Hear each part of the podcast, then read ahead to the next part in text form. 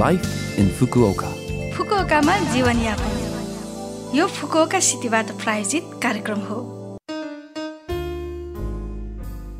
नमस्ते ओहाई गोजाइमास म सरिता यो लाइफ इन फुकुओका कार्यक्रममा फुकुओकामा बस्दै आउनुभएका नेपालीहरूका लागि सुरक्षित भई आरामदायक जीवनयापनका लागि आवश्यक जानकारीहरू नेपालीमा दिने आइरहेकी छु। हरेक हप्ताको बिहिबार यो कार्यक्रम म सरिताको साथ सुन्न सक्नुहुन्छ। छोटो समयको यो हाम्रो कार्यक्रम सुन्दै गर्नुहोला। फुकुओकामा जीवनयापन फुकुओका सहरमा बेबी स्टेसन जापानिजमा आखाच्यानो एकी नामक सुविधाहरू सहरभरि विभिन्न ठाउँहरूमा अवस्थित छन् जसले गर्दा आमा बुवाहरूलाई आफ्ना शिशु र बच्चाहरूसँग बाहिर जान सजिलो बनाएको छ। यी सुविधाहरूले स्तनपान र दाइपर परिवर्तन जस्ता सेवाहरू प्रदान गर्दछ।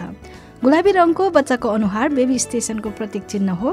फुकौका सहरको लाइन आधिकारिक खाता मार्फत यी सुविधाहरूको स्थान फेला पार्न सक्नुहुन्छ।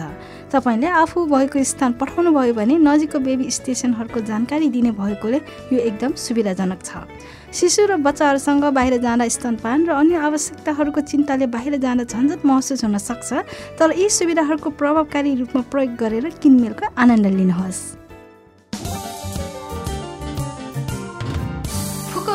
जीवनयापन। आज पनि मैले फुकुओका सहरबाट जारी केही सूचनाहरू लिएर आएकी छु र पहिलो सूचना रहेको छ मोटरबाइक वा हलुका कार भएकाहरूले अप्रिल एकमा हलुका सवारी साधन कर तिर्न आवश्यक छ। यदि तपाईँसँग मोटरबाइक वा हलुका कार छ भने हुलाक मार्फत कर तिर्नका लागि सूचना आउन सक्छ। अवश्य पनि भित्र हेर्नुहोला। मेको एकतिससम्ममा कन्भिनी बैङ्क वा हुलाक मार्फत तिर्नुहोला।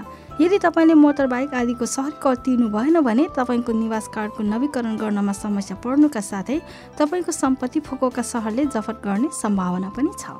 नबुझेको कुरा भएमा वा कर तिर्न गाह्रो भएमा वार्ड अफिसको काउन्टरमा परामर्श लिनुहोला। अठारवटा भाषाहरूमा फोन मार्फत परामर्श लिन सक्नुहुन्छ। फोन नम्बर जेरो नौ दुई सात पाँच तिन छ एक एक तिन फेरि एकपटक जेरो नौ दुई सात पाँच तिन छ एक एक तिन।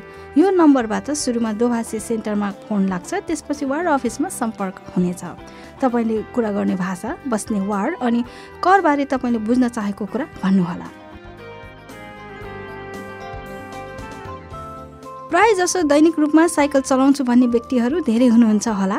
साइकल पार्किङ गर्दा तोकिएको पार्किङ स्थलमा पार्क गर्ने गरौँ। साइकल पार्किङ स्थल बाहेक सडक वा पार्कमा पार्क गरिएका साइकलहरू पैदल यात्रुलाई भाडा वा अवरोध हुने भएकाले अवैध रूपमा पार्किङ गरिएका साइकलहरूलाई उठाएर लैजाने नियम छ। फुकोका सहरमा यसरी उठाएर लगेका साइकल फिर्ता लिन दुई हजार पाँच सय एन तिर्नुपर्छ।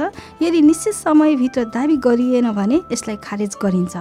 व्यावसायिक सुविधा र स्टेसन वरपर छोटो समयको प्रयोजनका लागि निशुल्क पार्किङ क्षेत्रहरू पनि हुने भएकोले अवश्य प्रयोग गरेर हेरौँ। यो फुकोका सहरबाट जारी सूचना थियो।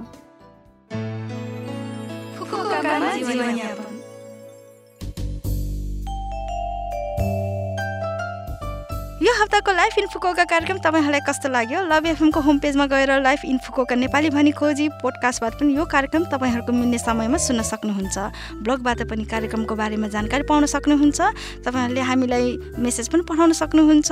हाम्रो इमेल ठेगाना रहेको छ seven six one eight the rate love FM dot co dot JP नमस्ते!